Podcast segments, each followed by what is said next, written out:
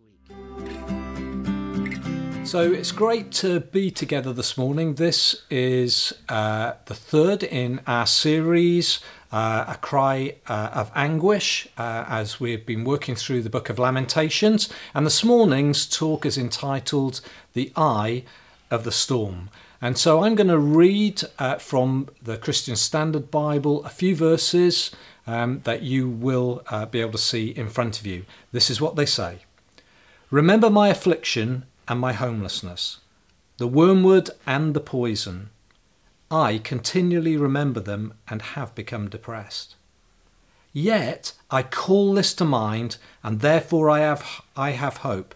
Because of the Lord's faithful love, we do not perish, for his mercies never end. They are new every morning. Great is your faithfulness, I say. The Lord is my portion. Therefore, I will put my hope in him. I don't know if you uh, remember seeing uh, the film The Perfect Storm with George Clooney. Uh, it was based on a 1991 uh, incident. It was an extreme uh, uh, weather uh, and involved a hurricane and weather fronts colliding. And it resulted in 120 mile an hour winds and 100 foot high waves. And the story was all about a fishing boat caught in the storm. Sadly, there was no happy ending. Um, uh, probably one of the reasons I don't enjoy watching films like that. The Perfect Storm speaks of a combination of factors which create chaos of epic proportions. And in recent weeks, it feels like we've been caught up in a disaster movie. The situation is so dire that in uh, just a few days the word Brexit has dropped out of our vocabulary. We're in a crisis that is impacting health, finances, job security, education, and now even our personal freedom. Clearly, there's worse to come. We've yet to see the impact of protracted periods of isolation on people's mental health. Worse is our anxiety and fear about whether there will be a happy ending. For some, that won't be the case. So, if you've joined us today, we're in the middle of our four week series uh, on Lamentations, uh, which is an Old Testament book uh, which was written, I believe, for days just like today. It comprises five poems, possibly written by the Old Testament prophet Jeremiah, and it graphically describes what happens to a nation uh, that uh, is uh, being caught up uh, in the Babylonian siege of Jerusalem in 587. And it talks about what happens during and following that siege. It was a national catastrophe. And Lamentations helps us feel the devastating impact of a perfect storm. A quick skim, skim read of the book helps us see the atrocities that happened uh, and leaves us in no doubt how the book got its name. It expresses grief that the writer personally feels. As one commentator says, it shows the natural emotional and psychological reaction to great trauma. My sister is a counselling psychologist and works with people who have and are experiencing trauma. And as I've listened to her, uh, the clear, it's clear that trauma has a huge impact on uh, our emotional well being and can cause deep seated anxiety, fears, sleepless nights, nightmares, and for many, depression. And situations like the one we're facing today in uh, society uh, uh, leave none of us unscathed. Lamentations is painful reading. And I'm sure many of us can relate to the depth of emotion that's being expressed in this book. Yet in the last two weeks, we've seen that lamenting is a tool that can help us navigate the pain and confusion that we experience when we are in crisis. It faces us up to the reality of the situation. It's a God given way to help us process the anguish and uncertainty, and fear that we're feeling. Last week, Fran said that biblical lamenting is a magnet that ultimately draws us towards God. By telling God how we feel, it's acknowledging that, that He is our only hope in this situation. And today we're going to unpack this amazing declaration that we've just read, written by someone who, by own his, his own admission, is, uh, is feeling depressed. In the midst of the terrible things going on in our society, there is hope for us all. And so the first step that we can take is this choosing God as our focus. So we were talking uh, about the perfect storm. I, I don't know if you realize this, but tropical storms have a central area that's called the eye.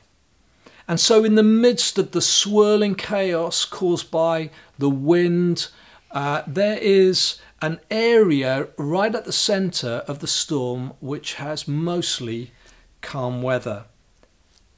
It's the eye of the hurricane, the one safe place to be. You see, in our Western thinking, uh, we see suffering as an obstacle to be avoided or to be got over so we can get to the other side and we can press on. Our aim is to get on with life, to move on. As Boris uh, uh, has encouraged us in recent weeks to show a stiff upper lip, stoicism, have some backbone, plough on, press through. Yet Lamentations encourages us to do the opposite. Its purpose is to give us hope. Really? Is that true? Well, the poetry that we read in Lamentations starts bleakly and it ends on a grim note. And in between, there's this morass of pain and grief. Hope? Really? Yes. Here in chapter 3, we find the eye of the storm four verses that can bring us respite in the midst of anguish. You see, biblical lamenting gives us permission to cry out about our pain to God. If we believe that God created the heavens and the earth, it makes sense. He is God. Surely he can do something about the situation that we're facing, the pain that we're experiencing. Even if we feel that he's partly to blame, which clearly the writer of Lamentations did. Lamenting at, his, at its basis level is a cry of faith to God. It's us longing for a better world. The world created the way that God intended it to be. A few verses after the verses that we've read, the writer uh, highlights our conundrum. He says this Though he brings grief, he will show compassion, so great is his unfailing love. Is that true? If so, God could have stopped the coronavirus pandemic from starting. Hundreds of thousands of people may yet die. Billions of pounds are being wiped off the global economy. Millions of jobs are being affected. Though he brings grief, he will show compassion. So great is his unfailing love. Really? This is truth about God that we choose to believe. The writer says this, yet I call this to mind.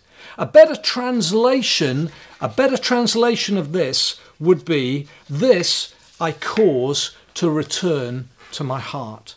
One commentator puts it like this Here we have a deliberate, determined, teeth gritting decision to call something to mind.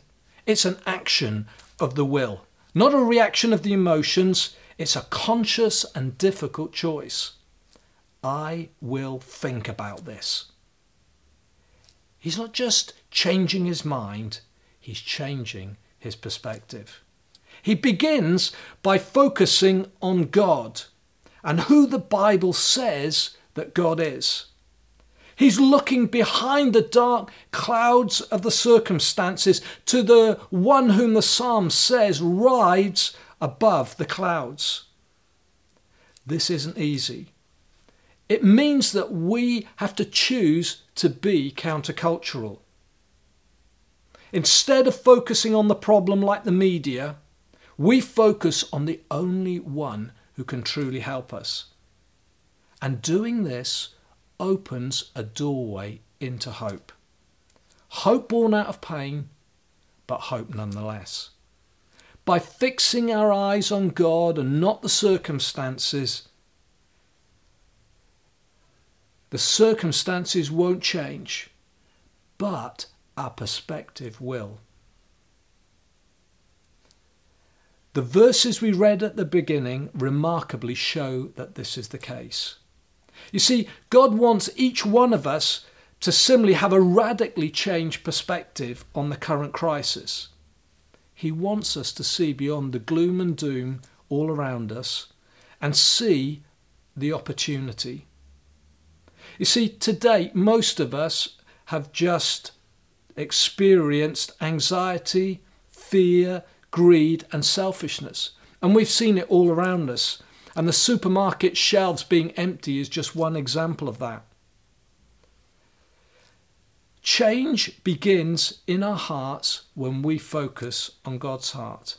You see, in our need, He wants us to be generous. In our fear, He wants us to bring others comfort. And in our sadness, He wants us to be those who lift others' heads to believe for a better day. As I provoke you, I'm speaking to myself. Let's choose to focus on God. The next step involves us considering God's faithful love. Because of the Lord's faithful love, we don't perish for his mercies never end, they are new every morning. Great is your faithfulness. I don't know if you've ever had that moment when uh, uh, uh, you've seen someone listening uh, uh, uh, with a glass to their ear against a wall, trying to hear what's going on inside a room. And you maybe you've had that sense that you know someone's outside a room and you know they're listening. Well, here, this is what I think the writer is trying to convey. God is addressed personally, and it's as if the writer is saying, God, I, I know you're listening. I know you're listening to what's going on and what I've been saying. It's as if the writer thinks God has had a glass to the wall and has been listening to all that he's been saying in the, uh, in the previous chapters. You see, too often, our focus is on an impersonal God. The writer makes it clear He is the Lord.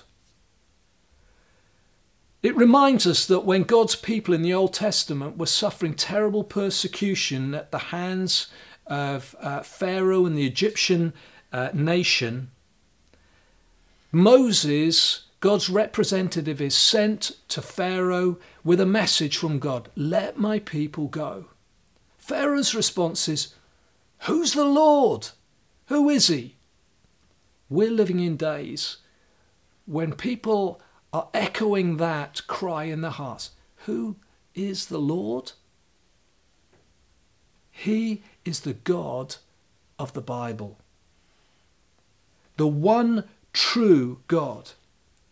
He's not a Lord, He's the Lord. He's the creator of all things, of everything we see, of everything we don't see. He spoke the universe into being. Take some time to stop and reflect on God. Reflect on the wonders of the universe that we live in. Reflect on this world that God created. We have to close our eyes to ignore what Tim Keller calls the fingerprints of God. We see the evidence of God all around us. I want you to imagine a DIY flat pack. You take it home and you unpack it, you take everything out. You take all the nuts and the bolts out and the, the little mechani- the little tools to put it all together. And I want you to imagine that you throw it all up in the air. However many times you throw it up in the air, it doesn't come together as a wardrobe. It takes it takes a it takes a maker, someone to put it all together. It takes a designer, it takes some input. This world didn't just happen by accident.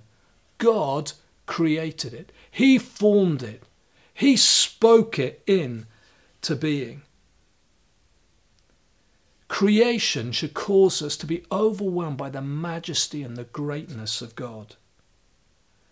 Today, as we are faced with the uncertainty and the brevity of life all around us, it's a great comfort to know that this world is not a runaway train heading for the edge of a cliff.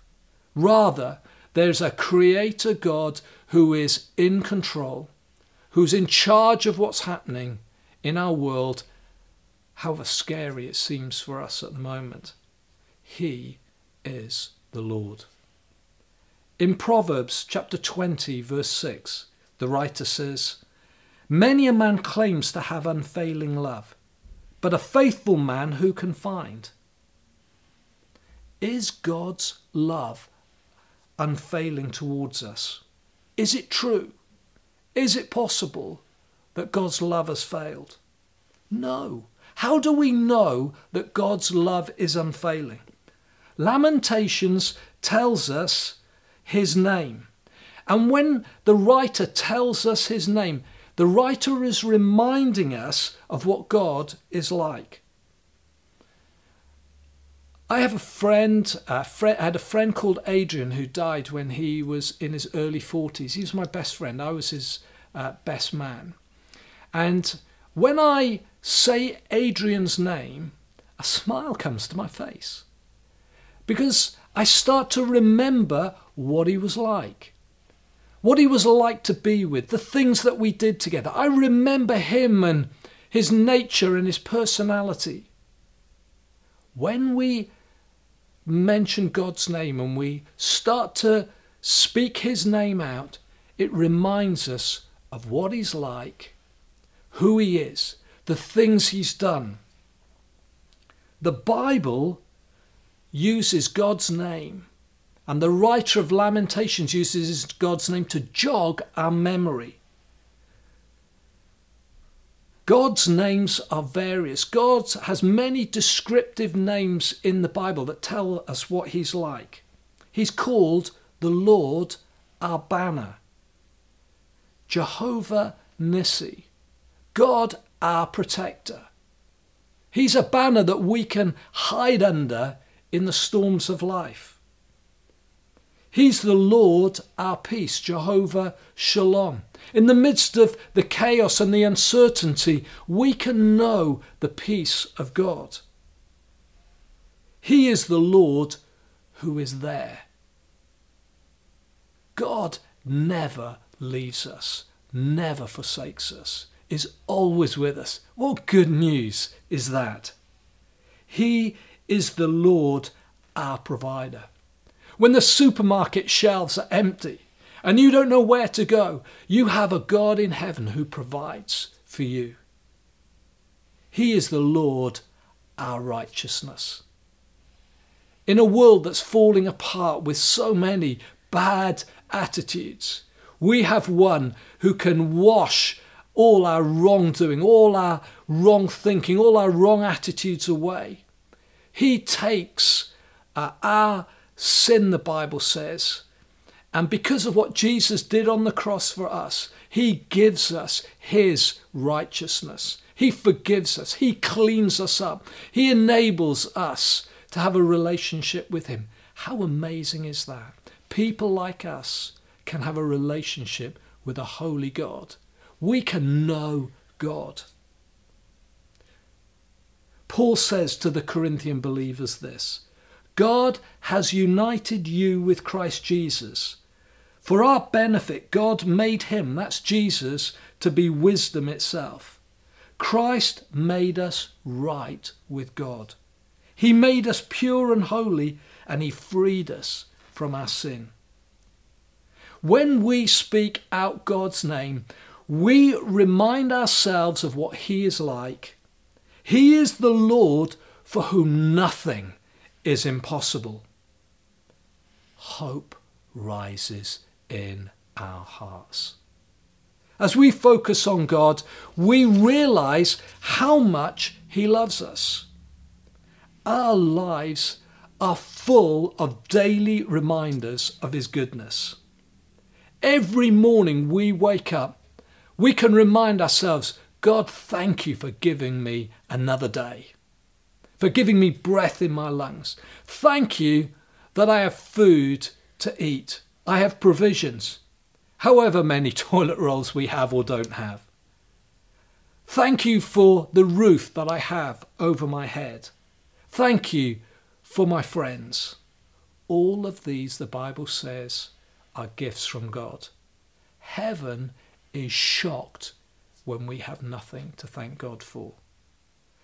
Our lack of thanklessness, thankfulness, is a sign of our godlessness.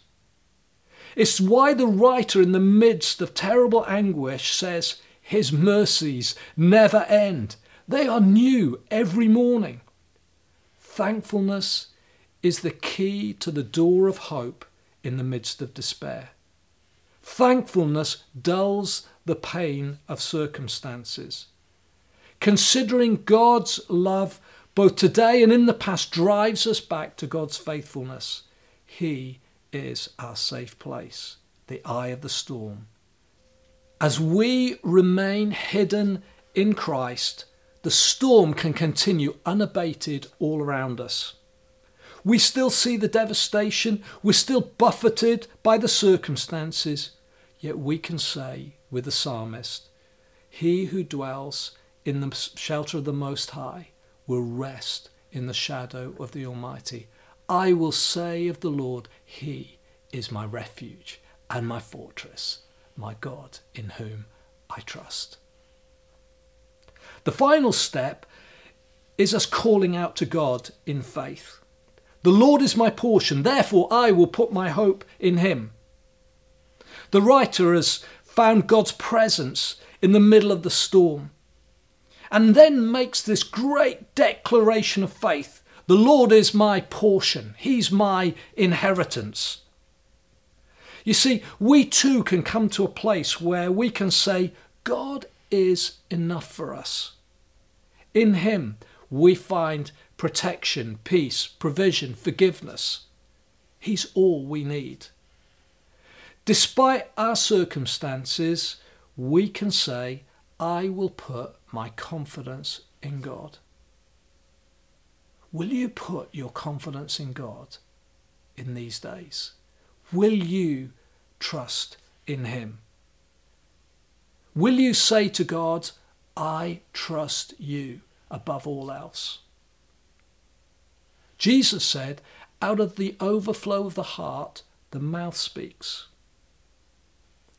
We can only say things like this because something has changed and shifted in our hearts. We're only able to freely give because we have received freely something from God. Because we have received His grace, something we didn't deserve, something we didn't earn. And as we receive from God, it changes something in our hearts and enables us to be free with all that we have. Is God our portion? Is He our everything? Is our health or our job situation or how much pasta we have the most important thing at the moment? These things may matter, but is Jesus our all in all? Listen to what one person said in desperate times. I never knew Jesus was all I needed till Jesus was all I had. Let me say that again. I never knew Jesus was all I needed till Jesus was all I had. As we come to a conclusion this morning, I want you to know that this series was planned a long time ago. God spoke to me about this last summer, spoke to me about doing a short series from the book of Lamentations.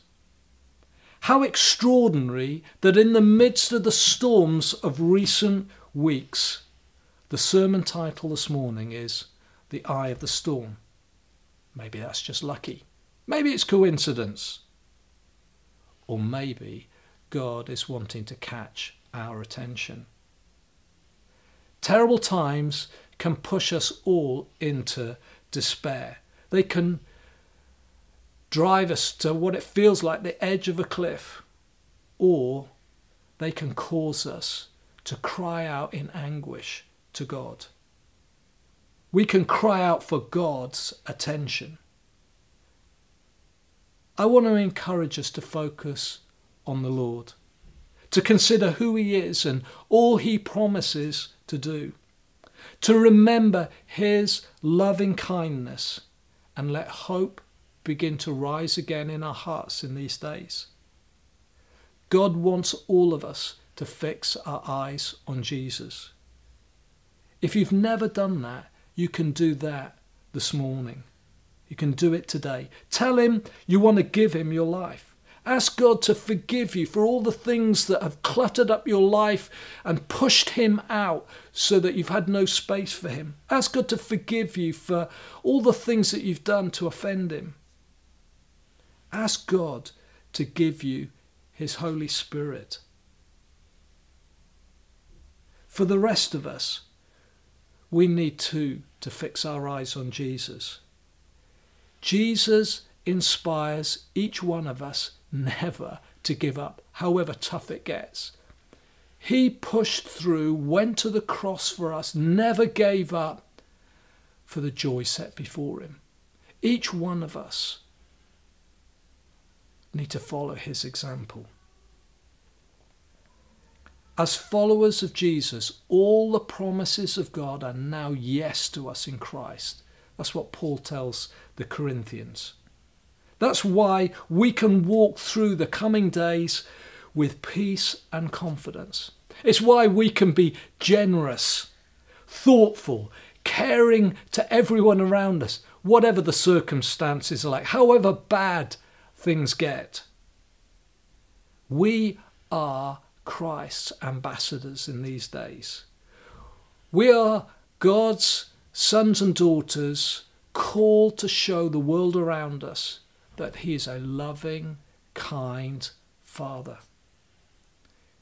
God wants people to know how much He loves them. I read this uh, quote from a friend of mine who leads a church in mid Sussex. This is what he said For years, the church in the West has measured its health by the number of people it gathers on a Sunday. Jesus' barometer of health was different. Do you love one another? In the coming months, with all that we're facing, we'll need to rediscover what that really means. My hope for us here at Hope Church is that we do just that. Why don't you take a moment to reflect on what God has been speaking to you about this morning. I believe God will be have been speaking into your heart. Take a moment right now to reflect. And in a moment, I'm going to lead us in a prayer together. Let the Holy Spirit come and work in your heart. God touch you. So we're going to pray together. Why don't you pray with me? Faithful God, thank you that in the uncertainty that surrounds us, you are still in control. We choose today to focus on you. Right now, we give you all our fears and anxious thoughts. Come and fill us with the Holy Spirit that we may know your love for us. Fill our hearts and minds with peace. We choose to trust you, Heavenly Father. In the coming days, empower us to share the love and peace of God with all we have contact with in our communities. Wake up people's hearts to your great love for them. Take away fear. Pour out peace. Heal the sick. Protect those caring for all in need. Be with the bereaved.